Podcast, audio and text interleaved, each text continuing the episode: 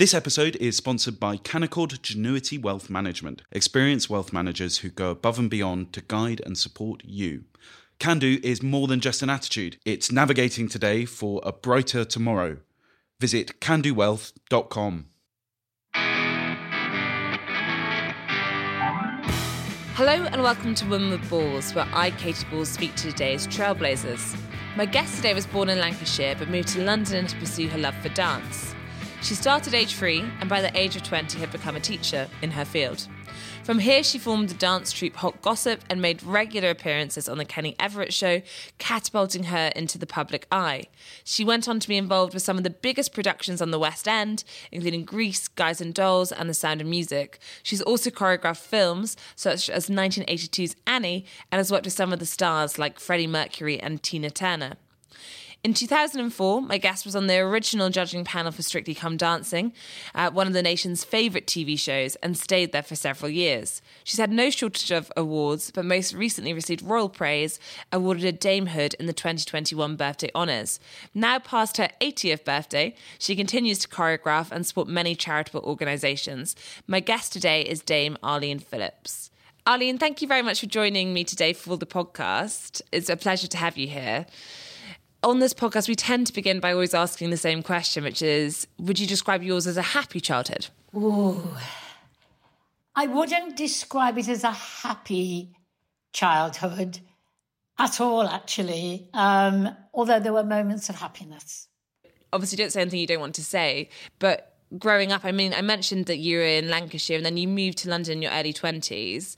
Was that about dance or did you also want to be out there on your own? Okay, it was a difficult childhood because I was one of three children and we lived, I guess, certainly in some state of poverty. Um, my dad was not a well and healthy man, um, so it was difficult for him to work. He was intermittent.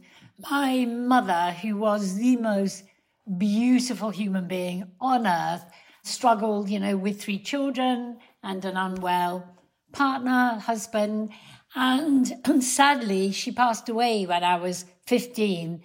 And when I was born, fifteen was still young. Nowadays, we see fifteen-year-olds are so grown up, not in my time. So it was difficult. It was difficult. I was one of the have-nots. And it's hard being a have-not when you are surrounded by the haves. And you mentioned uh, the sad passing of your mother when you were fifteen. At that point, I'm right to say that you ended up leaving school and not returning? Yeah, I left school um, because I'd missed so much school, staying at home to help her as she had leukemia. And uh, at that time, leukemia was a very unknown disease.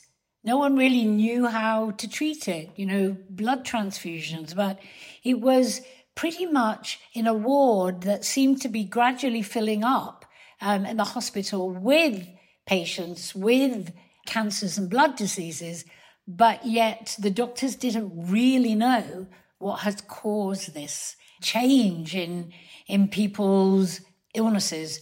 My mother and indeed my father both loved classical music and the ballet, and therefore we would occasionally go to the gods, standing, you know, either at the back of the stalls or up in the gods to see the ballet. And that's an overriding memory.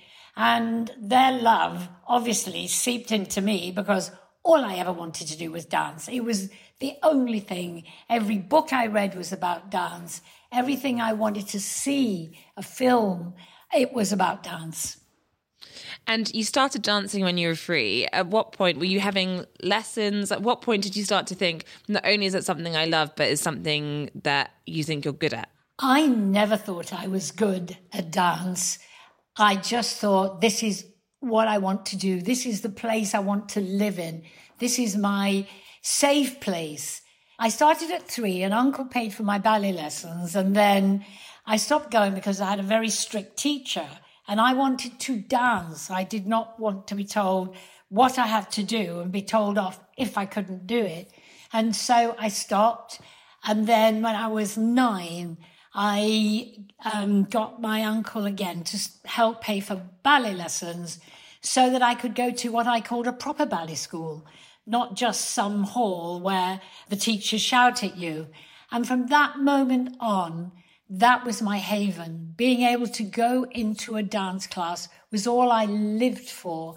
I had no plans of making it a career, had actually wanted to go to a dance school in London when my mother passed away. So I didn't get my dream, but I did manage to get a scholarship from Manchester County Council.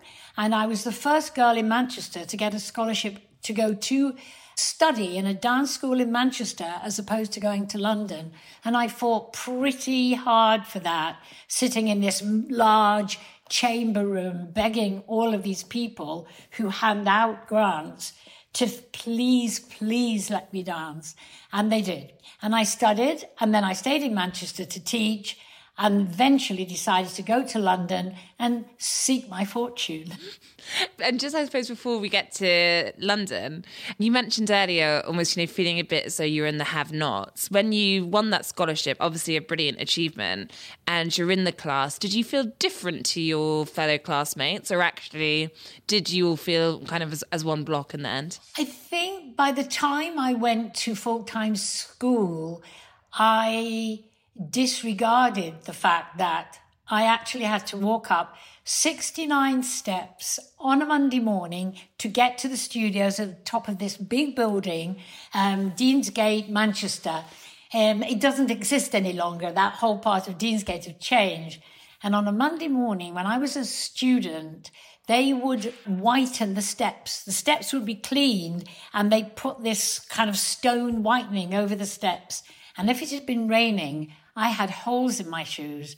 So every step I made was leaving a little patch of wet where I walked up the stairs. And I hated it. I kind of went sideways on my feet. I did everything so nobody knew it was me with holes in my shoes. So I think I became aware, really, quite into my twenties, when I had moved to London and I'd become ambitious, that I could be a have. I could be. I just had to work for it. Now, you get to London. I suppose for listeners, can you just describe what the the scene was at, like, at, at that time in terms of, you know, shows, fellow dancers, actors and so forth? Getting to London was a revelation. I started studying at a place called the Dance Centre, which was the first in the U K, actually, where people could go in, take a class and pay for a lesson at a time. Traditionally, if you wanted to dance, you would go and pay for a term of dance. It didn't exist that you could go into a building, literally put down your money on a table and join in a class of every different kind. The classes I joined were modern American jazz, Uh, lyrical jazz, things I had never done before. They didn't really exist. They came kind of with West Side Story, which was a revelation in itself. And here I was working in this dance environment, doing every job I could to pay to live in London, working in cafes, anything I could do, early morning, late at night, so I could fill my day with dance. One of the jobs was uh, babysitter for Ridley Scott, which turned out actually to be my kind of step into my have, when he knew I could dance and hired me to choreograph a commercial, because he knew this babysitter was the one that knew quite a lot about dancing, so making a commercial wasn't hard. But it gradually changed my life in London. The streets were buzzing. It was the early seventies, and it felt like a whole world had changed from the Manchester that I used to live in, which was sort of sitting still in the sixties. That's so interesting. And around that time in the early seventies, you formed the dance troupe Hot Gossip. How did that come about? Well, eventually, the one thing I knew how to do was teach. So I started teaching at the Dance Centre, and my classes, called Rock Jazz, began to be so popular. Everybody kind of came to me, the teacher that was kind of changing the face of dance. And it's not to interrupt, Jolene, but I suppose just for listeners, what does rock jazz look like? Ah, rock jazz was a, a sort of a louder, noisier, freer form of traditional American jazz. Jazz was pure. Jazz was, as we know, the jazz hands, the correct stance, the hips. Rock jazz was moving further into the world of popular music, of bringing in a little street element to it. It was sexy. It, it just changed the form slightly for young people of the day. And my classes were chock-a-block. I mean, Cosmopolitan magazine did an article, and there were rows of people down the street coming to my classes, which I'd never seen before, packed out classes. And when I looked at television, it was all very happy-go-lucky. It was not at all embracing the elements of what was going on in the world outside a dance class. And I wanted to bring that street energy, that sexuality into it. So I pulled together some of the best students from my dance classes. They were very diverse, racially diverse, and that was because there wasn't jobs for them, either on T V or in the West End. It was a very white world. And so my Hot Gossip, which I thought everyone's going to love, they're sexy, they were working in a club one night a week, and we were loved by the glitterati, if you like. They came once a week to see Hot Gossip, doing something different. And I thought they would be a great success on T V, but for three years, not one director, not one producer would use Hot Gossip, saying they are too damn sexy for television and they cannot be on television. Until one day our saviour came along. And that was the Kenny Everett Show, am I right? The Kenny Everett Show, and the brilliant director David Mallet had seen a photograph of Hot Gossip, an outrageous photograph that had been in a magazine called Ritz magazine, which was a newspaper for the glitterati, for the for fashion, for art, for stars. It was an unusual and brilliant, brilliant magazine. And one photograph, and he said to his P A, "Get me Arlene Phillips, get me Hot Gossip. They're going on my new T V show, the Kenny Everett Video Show." And, you know, people think it was an overnight success. It wasn't. But famously, Mary Whitehouse, um, the so-called self-acclaimed protector of public morals, was outraged that this group could even be on a television show at a time, you know, before seven p.m. that young people would watch girls in stocking and suspenders and boys embracing boys. It just was a no-go. And we made the front page of every newspaper. And that was the moment when I woke up with, you know, the group and my face all over the newspapers, that my life changed. And everyone thought it was an Insta moment. It took a long time. And at that point, do you start to get lots of opportunities, or do you feel that doors are opening in a, in a way? Obviously through slow, sustained work, but, you know, when it hits. When success or fame hit, and it hits hard, your life changes. I mean, not just because you are asked to comment on television, on any show that's asking for comment on almost anything and everything, whether you know anything about it or not, because your name has become a public property name. And so all kinds of doors were open. To me, it was eventually leading to theatre, music videos, T V commercials, endless, endless opportunities that I never expected to come to me. And that was all through Hot Gossip, making that mega splash. And I mentioned in the introduction that you choreographed, uh, you know, West End and Broadway shows. What was it like to, the first time you did that? Did it feel as though it was, I don't know, a step up might be the wrong word, but just the, the scale, very different? It was all such a different life. Suddenly I was living this different life. Instead of struggling and trying to manage, the doors opened, literally flew open. And one of the earliest things that I um, choreographed in Los Angeles, taking along Hot Gossip with me, because the producer of the film, Alan Carr, was so enamored of Hot Gossip themselves, he wanted not just me, but he wanted them in the film. And it was a film that was with the Village People, who were a massive success, number one at the time. And he made this very, very unusual film called Can't Stop the Music, which was based on the Village People. And it was they themselves, but they were about to start a group and form a group. And some of them had girlfriends, which was so far removed from fact, you know, because the Y M C A and the Village People were a spectacularly popular group because it appeared, you know, to the public, this was an L G B T Q group.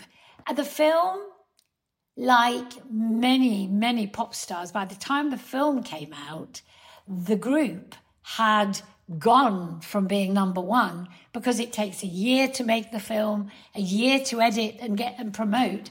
And with that two years, the Village People, their popularity had failed, but also the film got probably some of the worst reviews from a musical film ever anywhere. It has a massive cult following, interestingly, and is played in a lot of the IMAX cinemas, you know, because they they it, it actually brings a wonderful, wonderful uh, crowd from the gay community to see the film, who embrace it with every piece of their heart. It was wild. It was wacky. It had massive great dance numbers, and actually led to be my next film because of the big dance numbers, uh, which was Annie. And um, that was produced by Ray Stark, who had seen Can't Stop the Music and loved the dance numbers. And Annie, of course, a big hit. I want to talk, obviously, a little bit about Strictly, which I think lots of our listeners will know you from. But I'd wondered first, just in all these, all the work you've done as a choreographer on, you know, big shows, productions, have you ever had a situation, not naming names, where you've had to work with, I suppose, the talent, and you, you get someone who's just not very good at dancing, and you've got to work a, work a way around it? I think I embraced working with non-dancers very much due to my work on music videos. Um, M T V, I was working with a company called M G M M that had three of the hottest, most desired um, directors of making music videos, and they always called on me. So I was there literally almost day one of M T V. And of course you get incredible stars that can dance, but you also get a lot who either can't dance or want to dance. And what I aim to do is make every one of them feel at home, feel at home with the movement, always introduce them to the way we want to dance is the way they feel if they're listening to a track on headphones, and how they walk. Most people who think they can't dance actually pace their steps naturally when they're listening to music through their headphones. It's like the heartbeat. You can't stop your heart beating at a rhythm. And as you hear the music, that beat somehow steeps into your heart. So you start walking down the street at a rhythm. And walking, as we know, is only one step away from dancing. If you look at John Travolta, Saturday Night Fever, one minute he's walking and the next minute he's in the disco dancing. And it's like a continued rhythm. So it's a place to start. So I always encourage people, just walk with me. Let's listen to the track. This is your track, your music. Let's see what we can do with that and how we can make it look like, because you turn for a moment. You've got your back to us. You turned for a moment. Even working with Whitney Houston, when I first worked with her, she was very shy of dance on How Will I Know, but we did lots of walking and turning and feeling the rhythm. And then a few months later, when I went to New York to do I Want to Dance with Somebody, she wanted to do every step with the boys. She wanted to know the steps. So I think it's always being kind and caring and making them realize you are actually placing what they do in a comfort zone. That makes sense. And I mentioned Strictly. I wondered, when you first agreed to do it, and you were an original judge on the panel, did you have a sense that it was going to be this smash hit that it became, or were you surprised when the first episode came out and suddenly everyone is stopping you? Um, I did the pilot with Len Goodman, and the pilot was crazy and messy, and it didn't feel like anyone knew what they were doing. And Len and I had a deal. If you get this, you know, I'll do it. And I said, if you get this, I'll do it. It was like this pact we made. You know, should we do it? Should we not? Because he was part of the original Come Dancing. And so he had all of that in his mind. And he thought this was going to be crazy. Eventually, he agreed to do it. So the two of us went ahead. Then was Bruno and Craig. I personally didn't think it was going to be a hit. Uh, I'm not sure any of us did, really. And I think it was a moment. I had an old BlackBerry phone, you know, original BlackBerry, that I didn't use very much. And there were maybe one or two comments from people the first week, two, three, four. But there was a moment, I think it was show six, but I'm guessing, where um, Brendan Cole, who was dancing with Natasha Kaplinsky, did the most amazing tango. It was strong, powerful, sexy, and Brendan's hand was trembling as he placed it on the back of Natasha. And I suddenly went, wow, I've got goosebumps.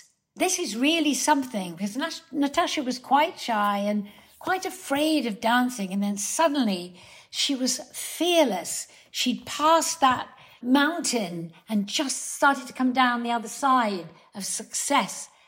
And my BlackBerry that night had so many messages on it.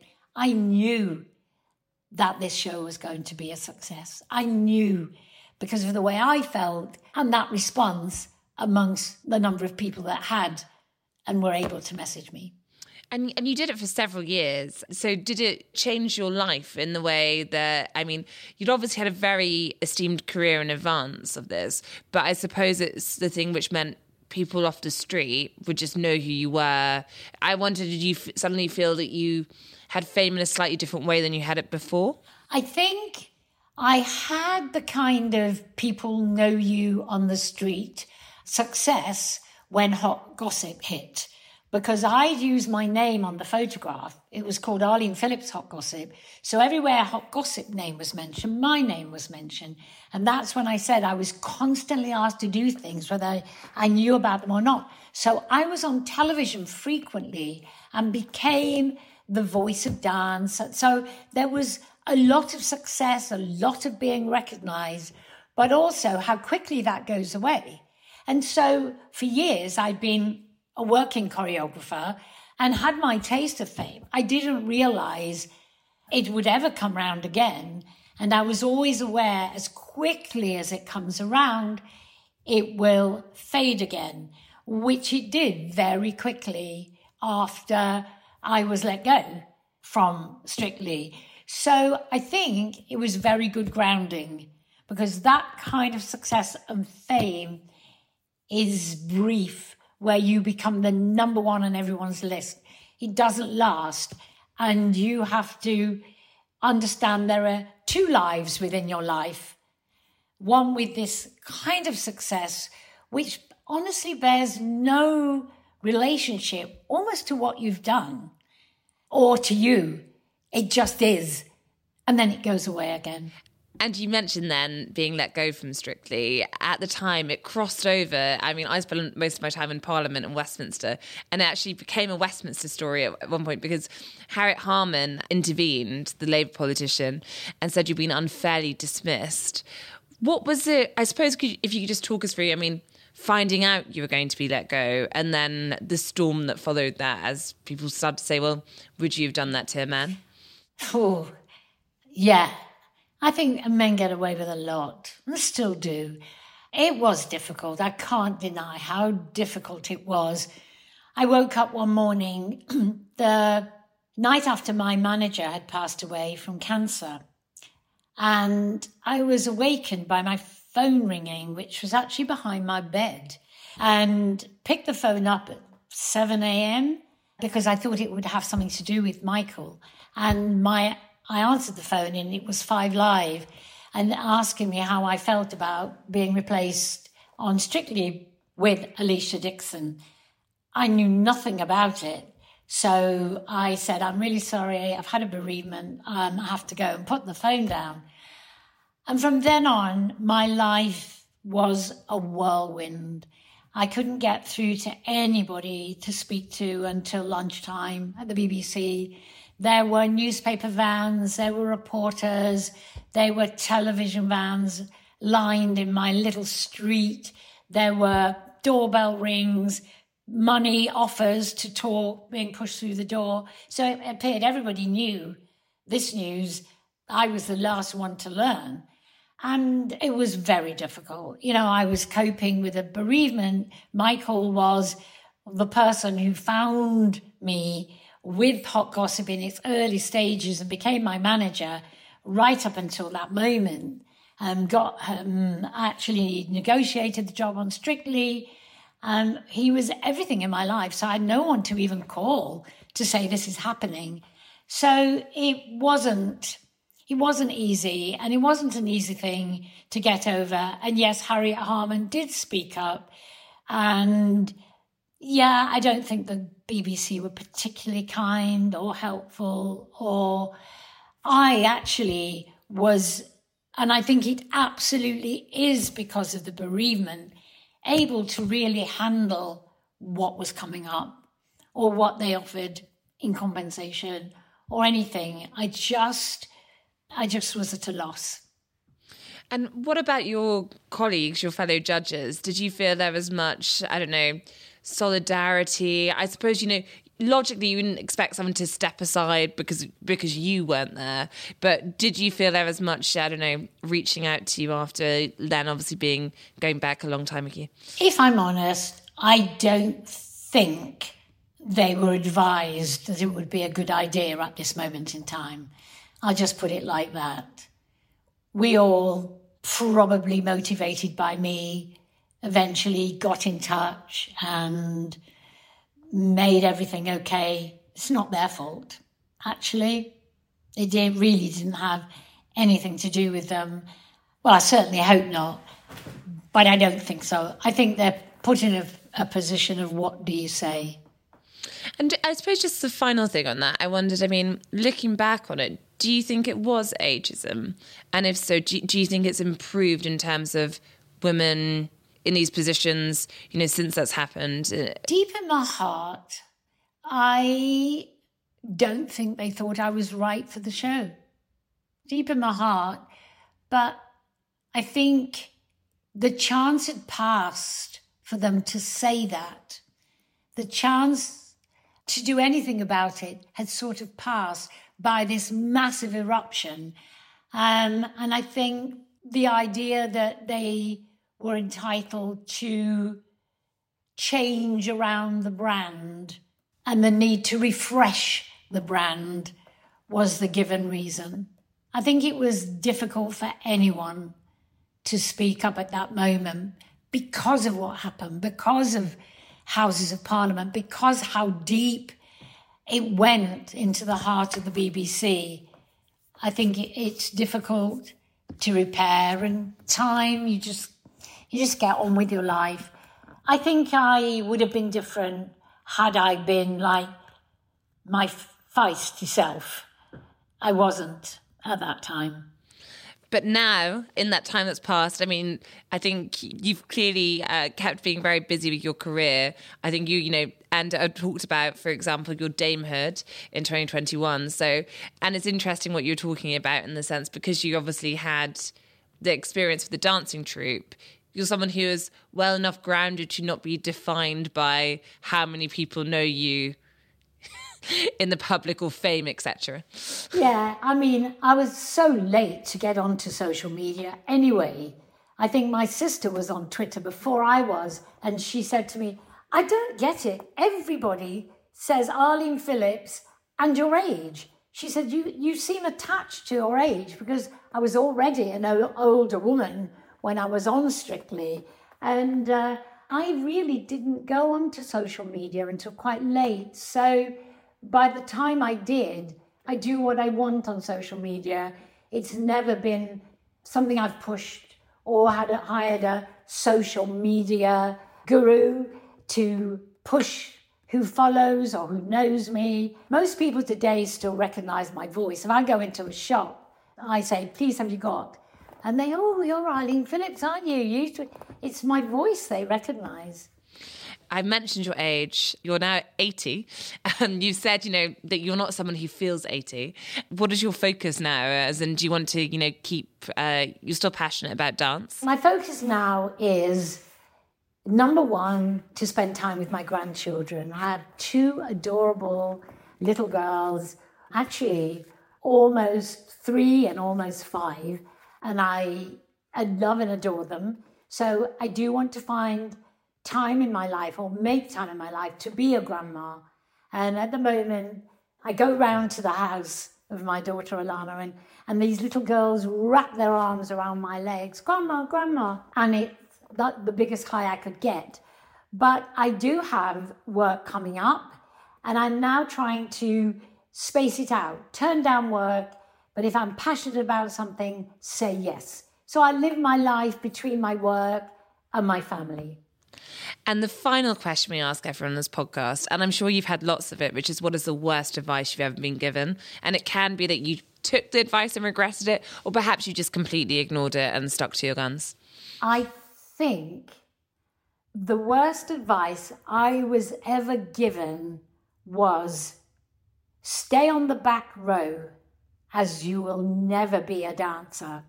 And that was given to me by... the lady was called Miss Tweedy, and she ran the ballet school. And it was when I was ten years old, and everybody at the back wore black leotards. You were only allowed to go to the front when you were perfect in your dance, and you could wear a pink leotard. I dared to go to the front in my black leotard. You will never dance. Not only did I become one of her teachers, and one of the best teachers she had, but I made a lifelong career where so many of those beautiful dancers didn't. Thank you, Arlene, for joining today. Thank you. It's been so good to talk to you.